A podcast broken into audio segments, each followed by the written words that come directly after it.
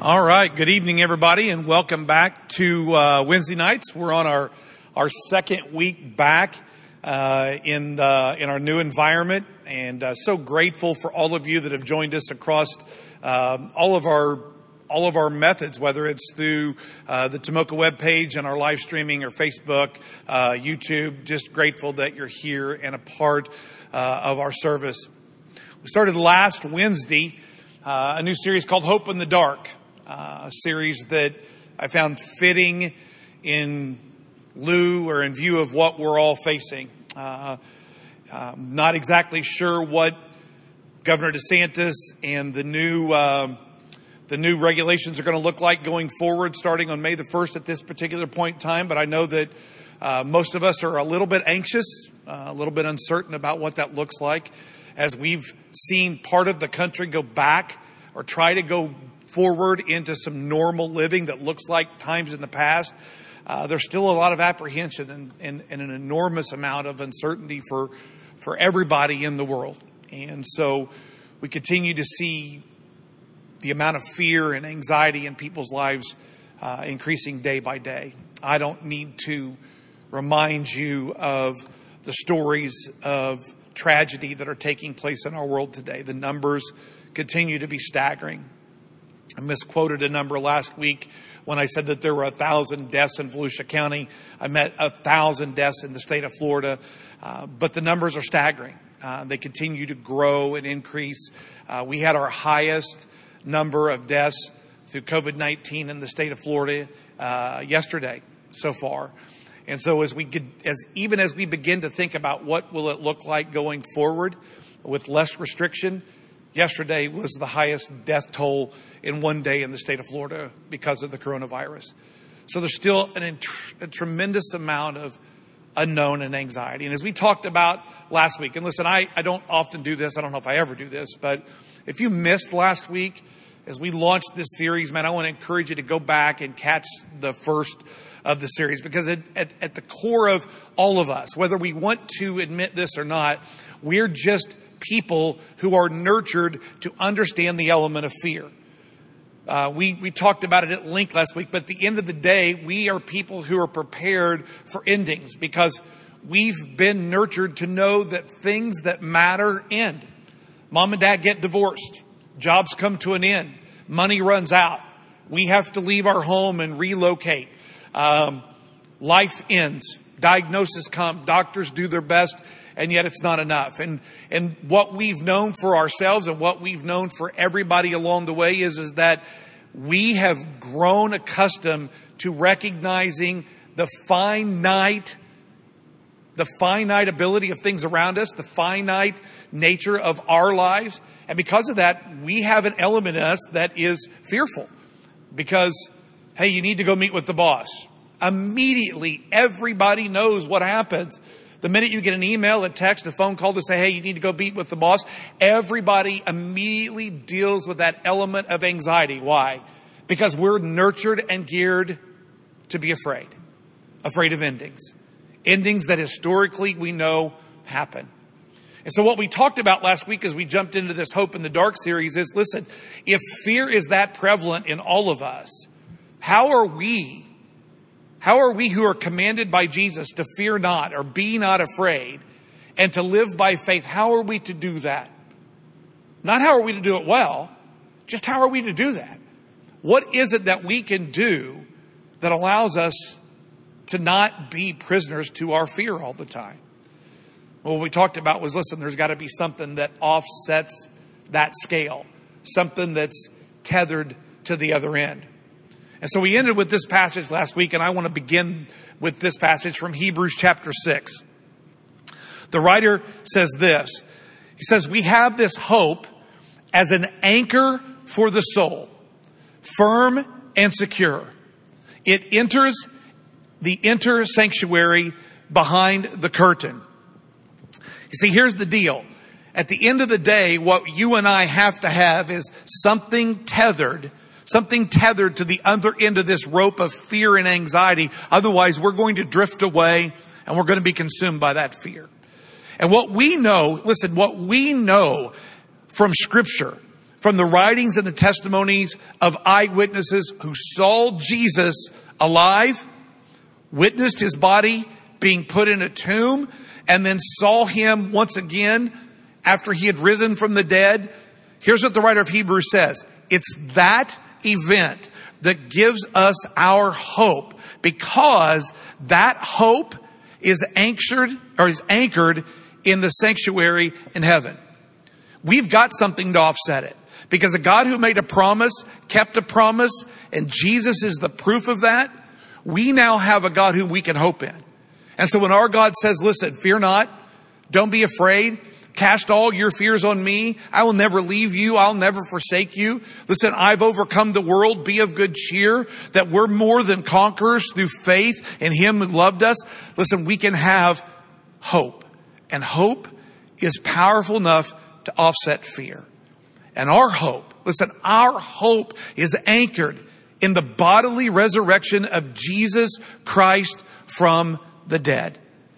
If without that hope, Paul says in 1 Corinthians 15, we are people of all people who should be pitied the most.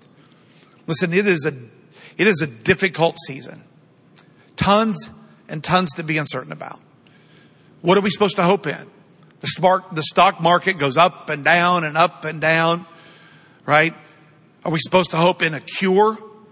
Right? Are we supposed to hope in a, in, in something that's going to happen in one of these laboratories that's going to produce something that we can take that's going to allow us to be immune from this. Listen, those, those hopes and dreams that we have pinned our life to are just being one by one taken away. Our hope is connected to a man named Jesus. And that hope is anchored, anchored in heaven because that's where Jesus is alive and well. And so as we step into the book of Habakkuk to sort of walk through the rest of this idea of hope in the dark, listen, I want you to begin and end with the knowledge that, listen, you and I as people who've been commanded by God to walk by faith and not by what we see, right? To, to exercise complete persuasion in God so we know that that pleases Him. We can do that in spite of the darkness around us because our hope, our hope in Jesus is greater than our fear. First John 4 says, greater is he that is in us than he that's in the world. We have a God who we can hope in. And for some of you, I know you're clinging. You're clinging to, to that truth. And I want to encourage you to continue to cling. And, and I also want you to join with us as we walk through Habakkuk. It's a, it's a minor prophet called such because it's a smaller writing.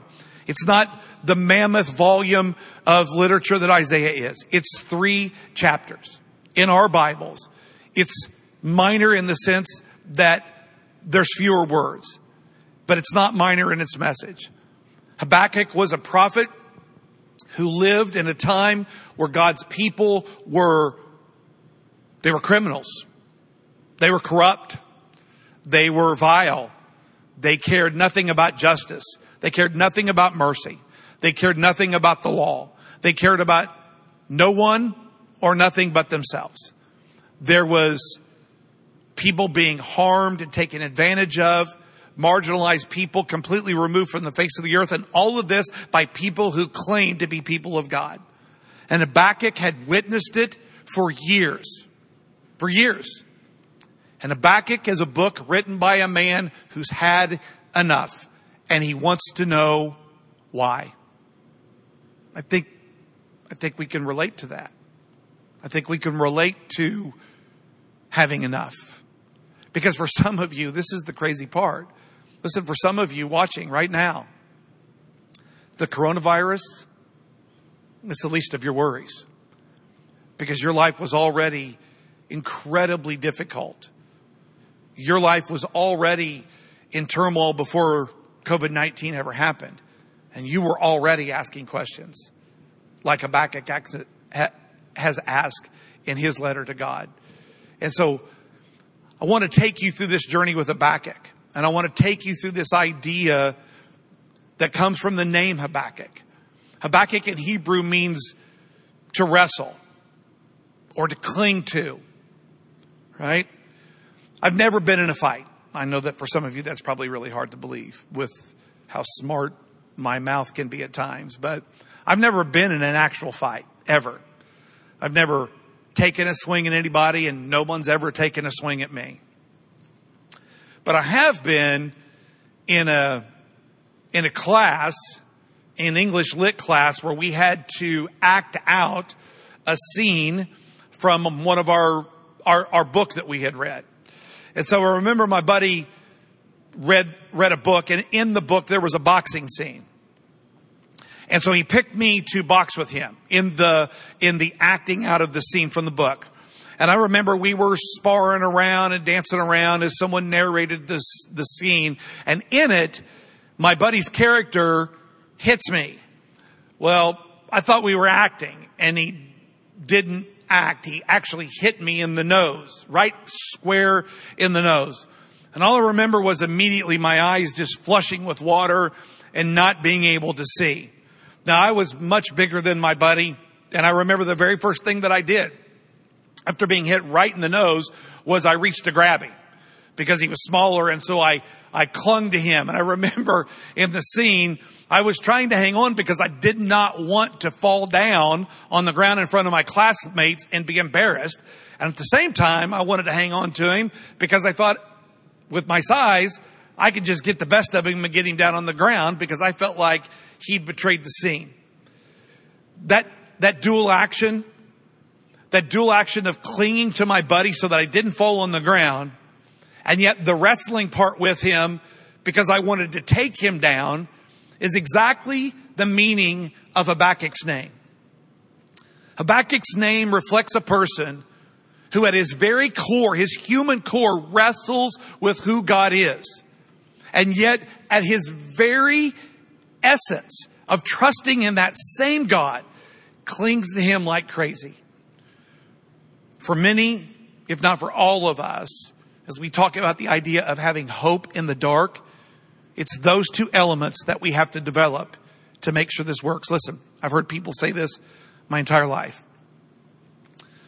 People who have faith are people who are weak and they need faith in something to justify their weakness. Listen, I think that's 100% true. Jesus said in the Beatitudes, blessed are the poor, those in abject poverty of spirit right? In my complete weakness, in my complete weakness, I can be saved. Absolutely, faith speaks to those who are weakest. Because when I'm weak, God is strong. But exercising your faith in God, it's not for sissies.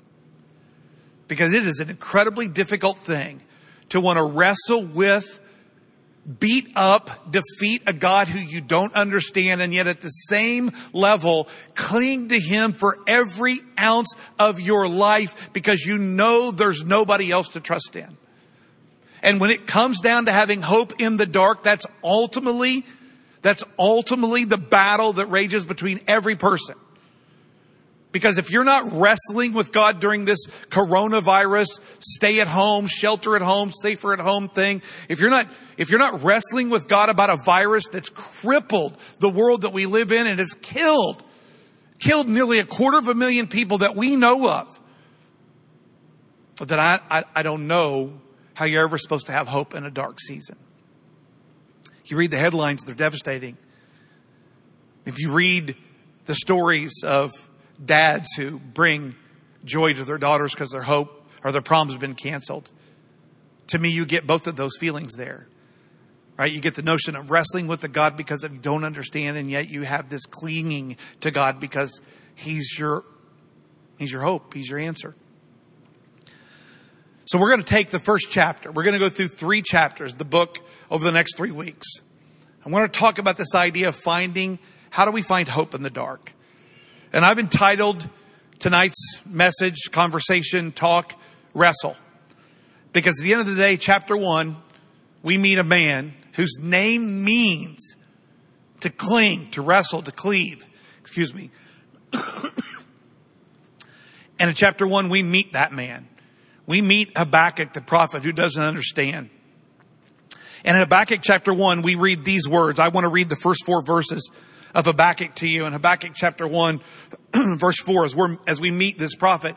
Habakkuk says this, prophet that Habakkuk, the prophet, the prophecy that Habakkuk the prophet received. How long?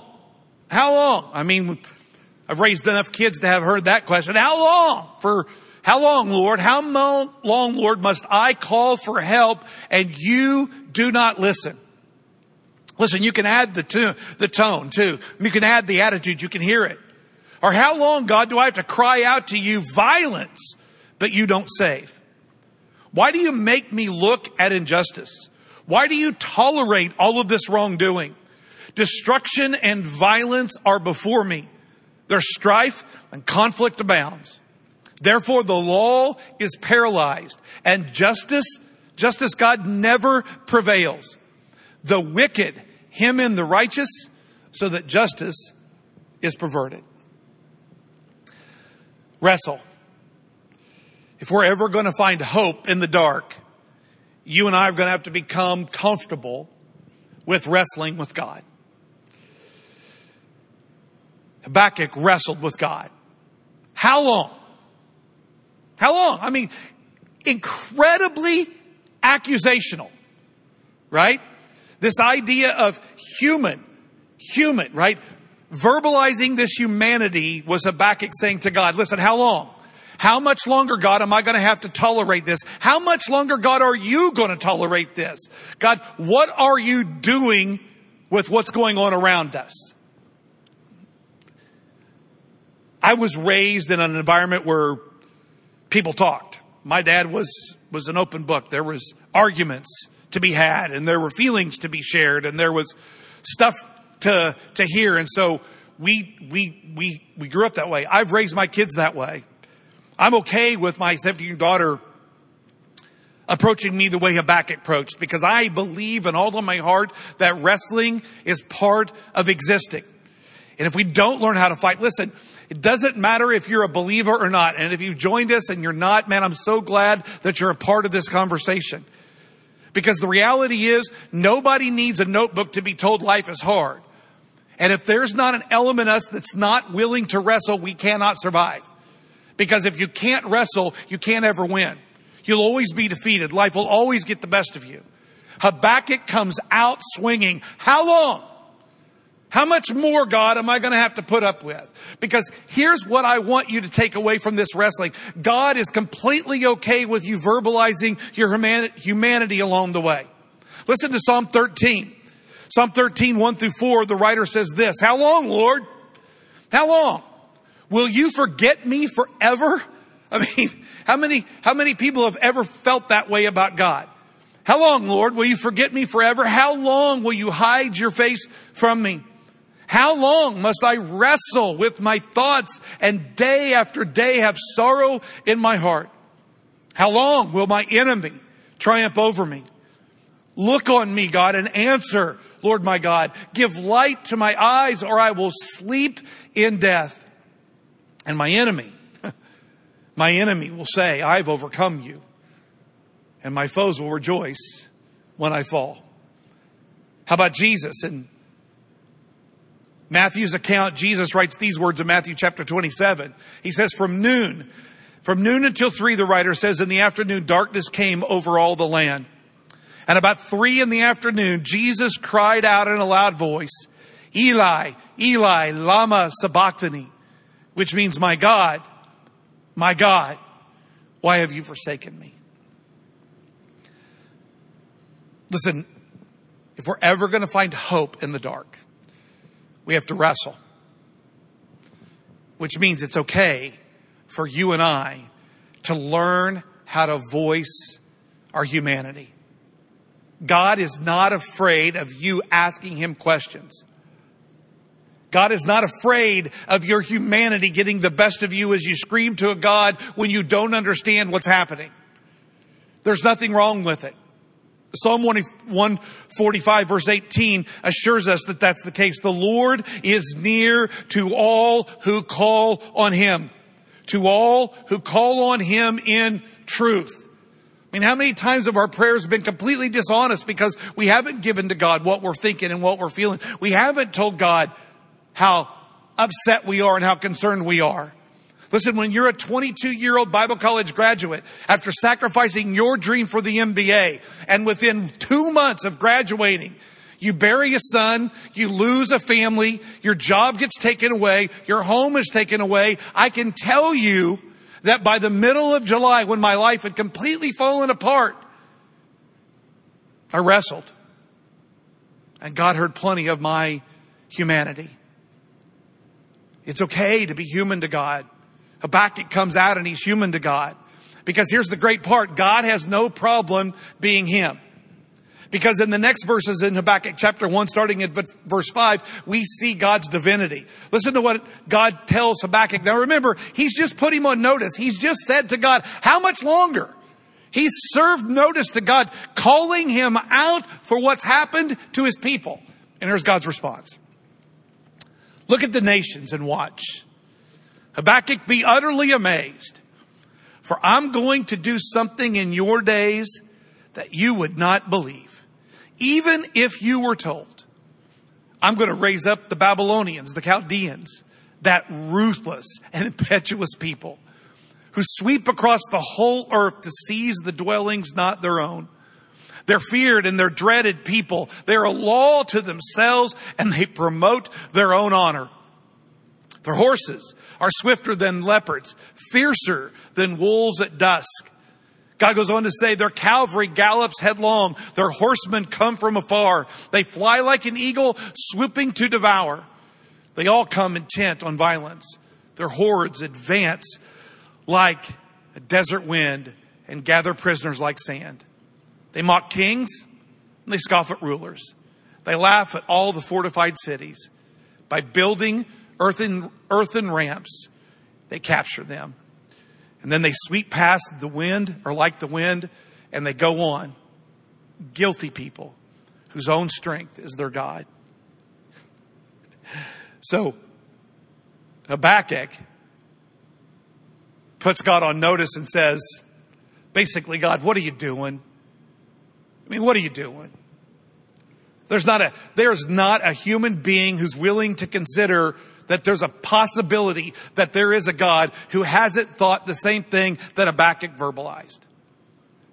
And to be successful at finding hope in dark places, you and I have got to wrestle. And it is not possible to wrestle until you verbalize your humanity. Habakkuk did it. David did it. Jesus did it. You can do it. But here's the thing. God's a big boy. God's able to answer without feeling attacked. We don't read God responding to Habakkuk, questioning him. We listen to God respond. And his response is not what Habakkuk wanted. Habakkuk wanted God's people to repent. He wanted them to stop being ruthless. He wanted them to stop serving injustice. He wanted them to get right with God. He wanted God to perform a revival in the hearts of his people. He wanted Israel to behave like the children of God. And what did God say? I'm going to send in the most ruthless people you've ever heard of and will ever meet. And I'm going to use them to bring justice to these unrighteous people. what a plan. God, how long are you going to tolerate this? God, when are you going to fix this? When are you going to make these people better? And God says, listen, I'm going to do something that's going to amaze you. I'm going to use the most ruthless people in the world to dole out justice on my people. Wasn't really what Habakkuk wanted. Sometimes in our wrestling with God, the answer we get isn't what we want right? I remember when my, when my father passed away, my mom had found him on the floor of her home and he was unconscious. And I remember my mom just praying over and over and over again with her friends that God would, would save, would save him, would spare him. And he didn't. And I just remember being a young man who just graduated from Bible college. And I just remember my mom over and over and over again wondering why. Why would God not save a 49 year old man who was healthy, didn't smoke, didn't drink, ran, lifted weights, exercised.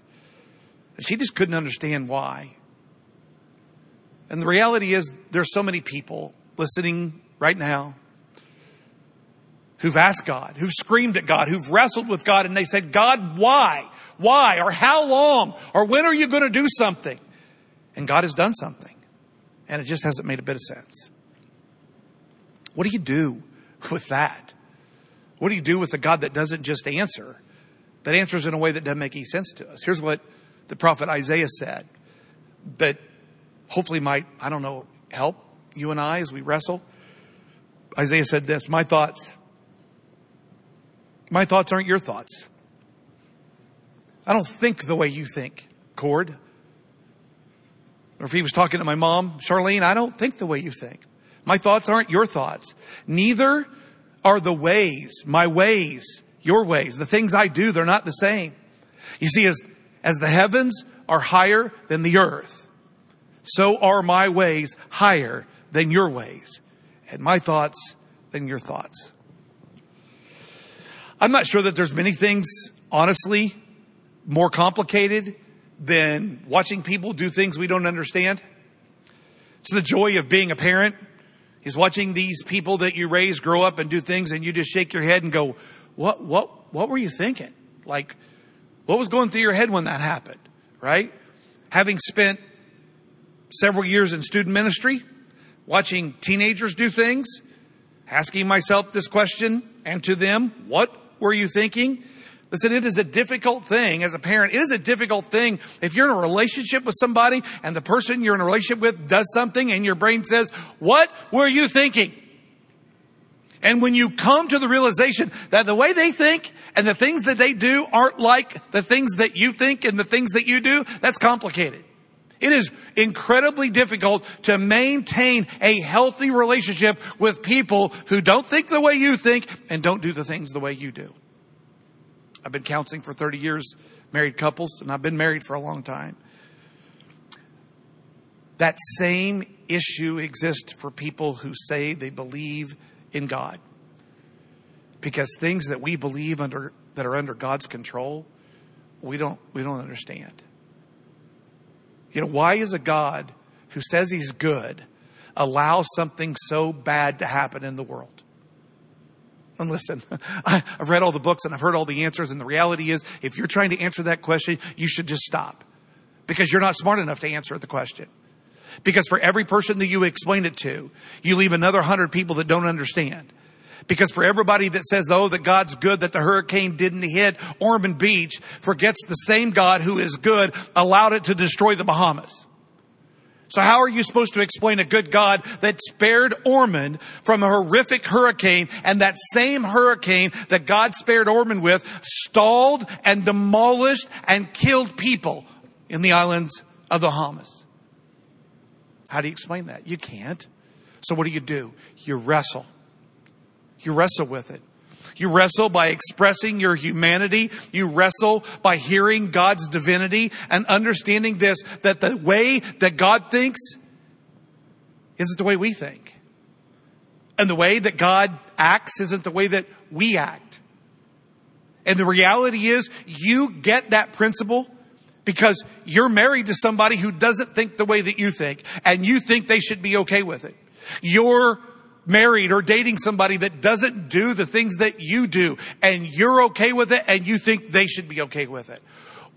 Why, why is it when it comes to faith and God, we struggle with that concept when in reality, the people that we love the most, we expect them to hang around even though they don't think the way that we think and they don't act the way that we act. Listen, there's no way to deal with that unless you wrestle with it. Because I can tell you this, if you're a person that gets stuck every time somebody doesn't agree with you, either by the way they think or by what they do, you're a lonely, miserable person.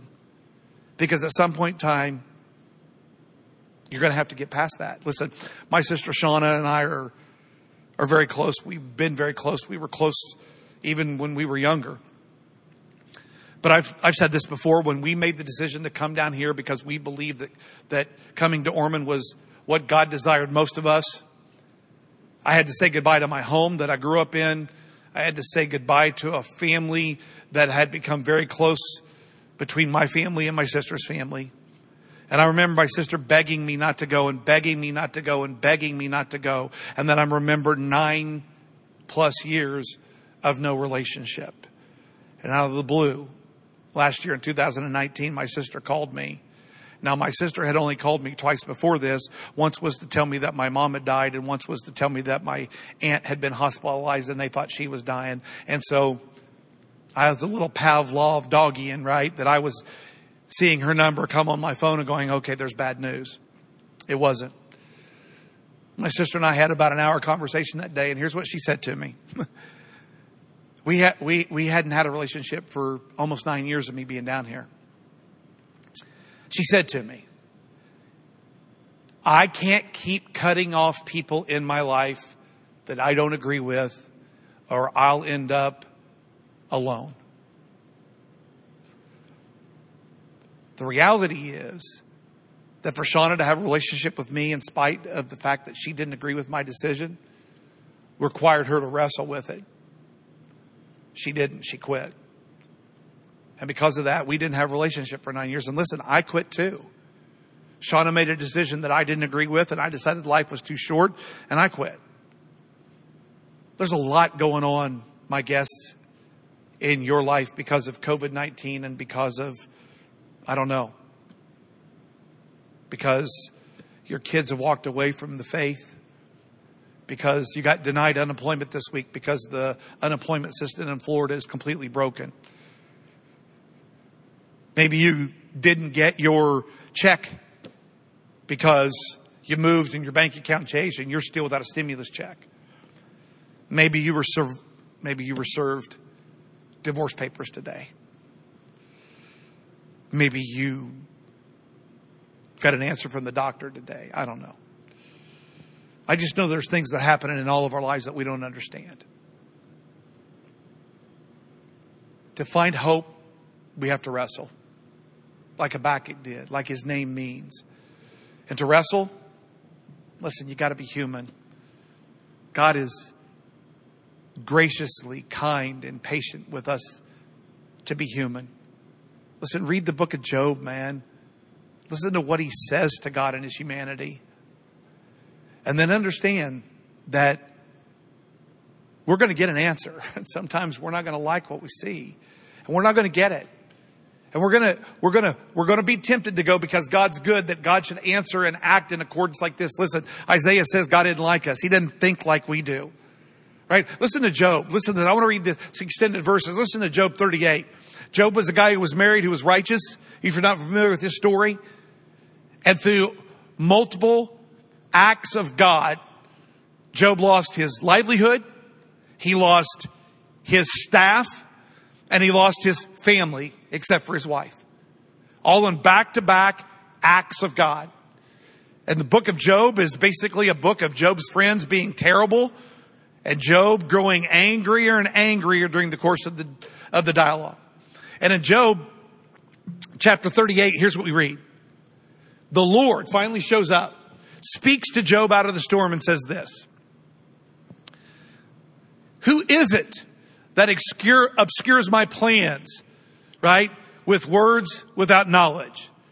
Basically, who's standing here in front of me, projecting a shadow, saying things that are so dumb, I can't even believe I have to listen to them. If you're a parent, you've, you've felt that way about your kids sometimes. Like, excuse me, like, why are you here? What, what you're, you're gonna say what to me? You don't know anything, right? God says this to Job, brace yourself like a man. I'll question you and you're going to answer me.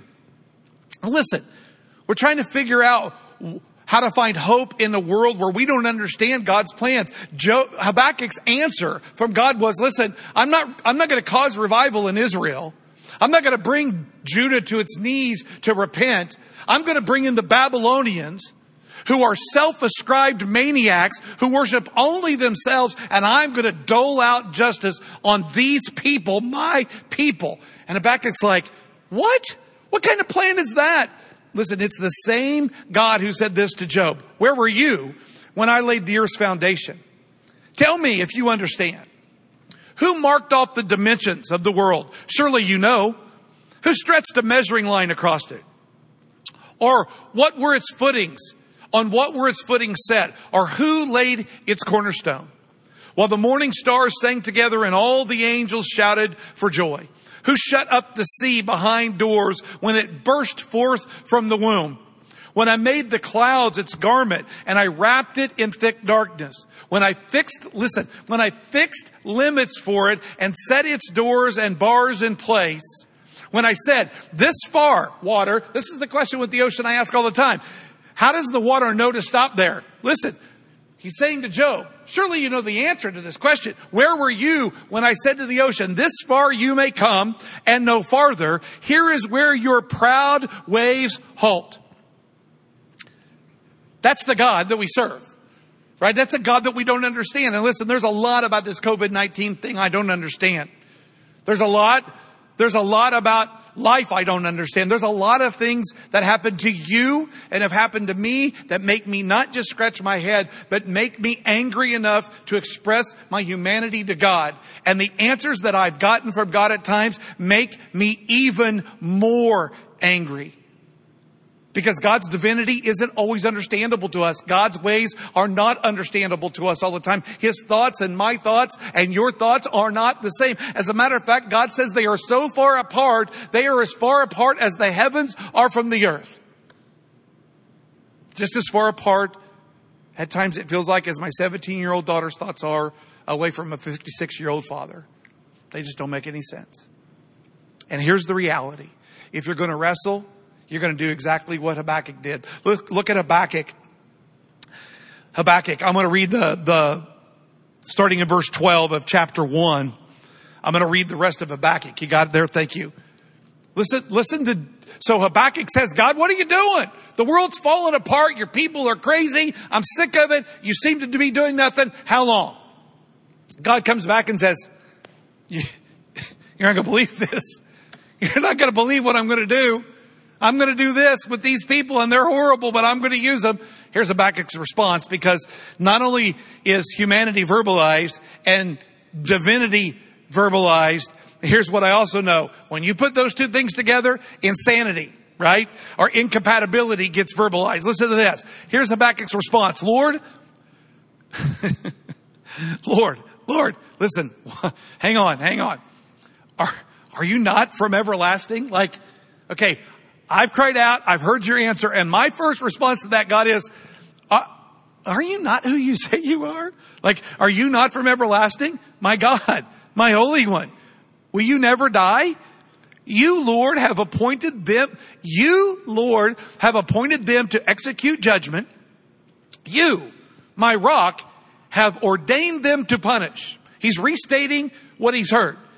Your, now he's going to give a little dissertation. Your eyes are too pure to look on evil. You can't tolerate wrongdoing. Why?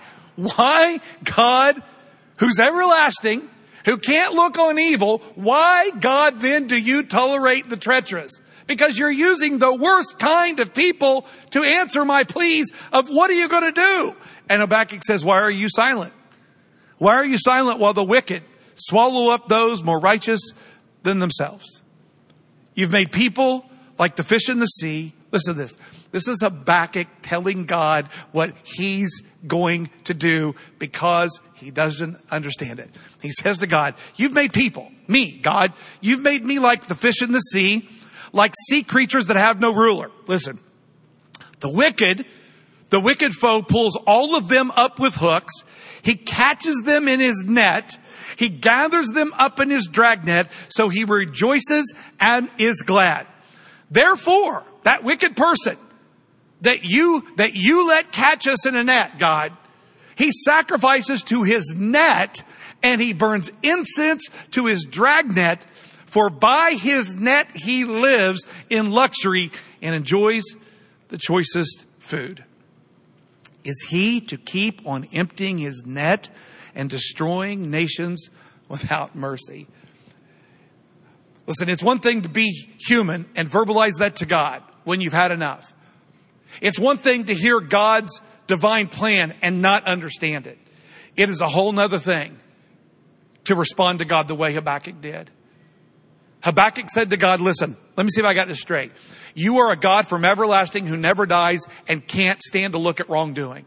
Then explain to me, God, how in the world your plan makes any sense. Any sense.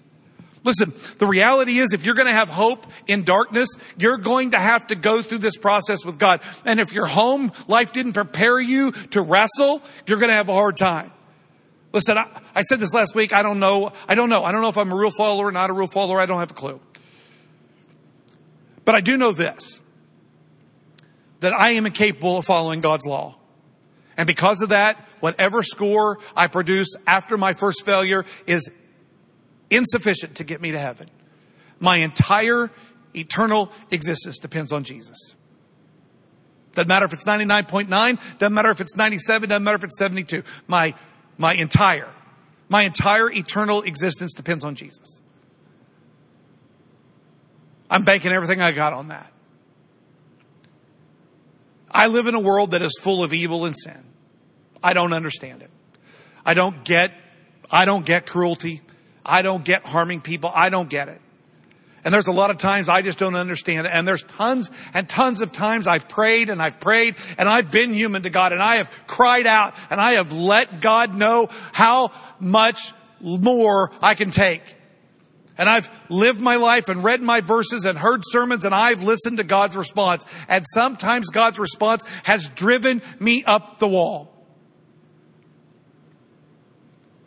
And sometimes I've responded the way Habakkuk has responded and I've said, you've got to be kidding me, God. This is the best that you can do. And what I know is this, is that all of those things that the devil would have hoped would have been used to destroy my faith in that God, to rob me of my hope and my anchor haven't worked. And I know it's not because I have lived a perfect life. It's because I have lived a life where I have been more than willing to wrestle with a God I've done everything to cling to. I don't think chapter one of Habakkuk is a very hopeful chapter.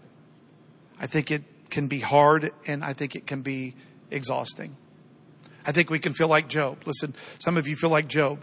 Job's family, his staff, his livelihood have been wiped out. And here's what Job says. He opened his mouth and he cursed the day of his birth.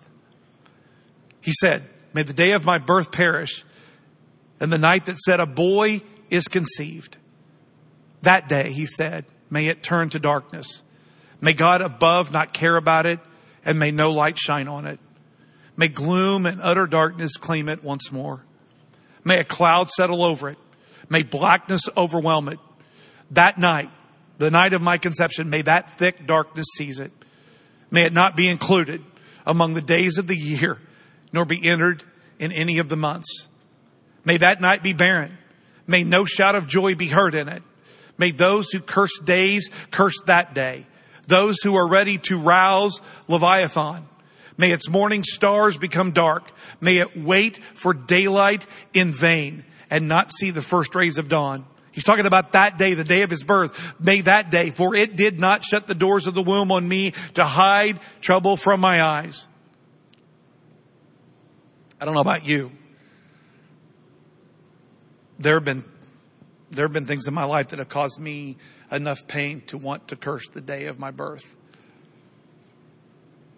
My guess is there's probably some of you that feel away right now that we just don't understand.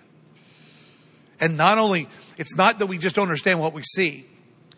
We've already told God we don't understand what we see. But then we've got God's response to our plea, right? Like, my children at times have yelled at me and not and, and have expressed their humanity. What, what's, we don't understand, dad. Right? Like, how long, dad? What are you going to do? And then I've done, I've done what I was going to do. And at that point in time, they're even more aggravated because now they've seen the response and they're like, you got to be kidding me. That's the best that you can do. Because at the end of the chapter, that's where Habakkuk finds himself. He finds himself, he finds himself in a situation where his humanity was confronted with God's divinity, and now he just finds it incompatible. these two things just don't go together. I, I felt that way. My guess is that some of you feel that way right now. Jesus felt that way. Listen to what Jesus said in the garden. The night that Jesus was arrested before his crucifixion, Jesus went with his disciples. You just call them his friends. They spent three and a half years together. He went with his disciples to a place called Gethsemane. And he said to his friends, Sit here. We know from scripture it was Peter, James, and John, his, his three best friends. He said, Sit here while I go over there and pray. So he took Peter, he took the two sons of Zebedee, right? James and John along with him. And he began to be sorrowful and troubled. And here's what he said My soul is overwhelmed with sorrow to the point that I want to die. Stay here and keep watch with me. Going a little further, Jesus fell with his face to the ground, and here's what he said to God My Father, if it's possible, he, he knew it was possible. He, he was God. He knew the power of the infinite, almighty God. If it's possible, may this cup be taken from me, yet not as I will, but as you will. I don't think it's possible. Maybe I'm wrong, but I don't think it's possible to find hope in the dark unless we can learn how to wrestle. You know, we want to we we we want to cling, right? We we want to be told about a God that we can hang on to. I just think you need to know about a God who's okay with you wrestling with him. I think you need to know about a God who says, "Listen, cast your cares on me because I care for you. Call on me and I will be near to you." I think we need to know that wrestling with God is part of the process for his people to find hope in dark places. You got to be human. And God's going to be divine. Sometimes that's just going to be incompatible. And the only thing you can do in those moments is wrestle. So I pray that you'll fight today, that you'll wrestle with God who you don't understand and that you'll come back next week and we'll talk about a God who we can stop wrestling with and we can learn how to cling to. Let's pray. Father, thank you for Habakkuk. Thank you for his name. Gives us a picture of where this man was at. Stuck between the two realities of wanting with everything within him to cling to God who created the heavens and the earth, who promised his hope, promised him hope and life, and showed him love. And yet a, a man, a man who was completely and fully frustrated with what we, he was seeing, what he was being told, and yet he was willing to wrestle. I know, I know, God, there are people tonight who are wrestling with the world. They're wrestling with their children. They're wrestling with their exes. They're wrestling with their bosses. They're wrestling with the government. They're wrestling with the president. They're wrestling with all kinds of entities in the world. I pray that you'll make us people who wrestle with you. In Jesus' name. Amen.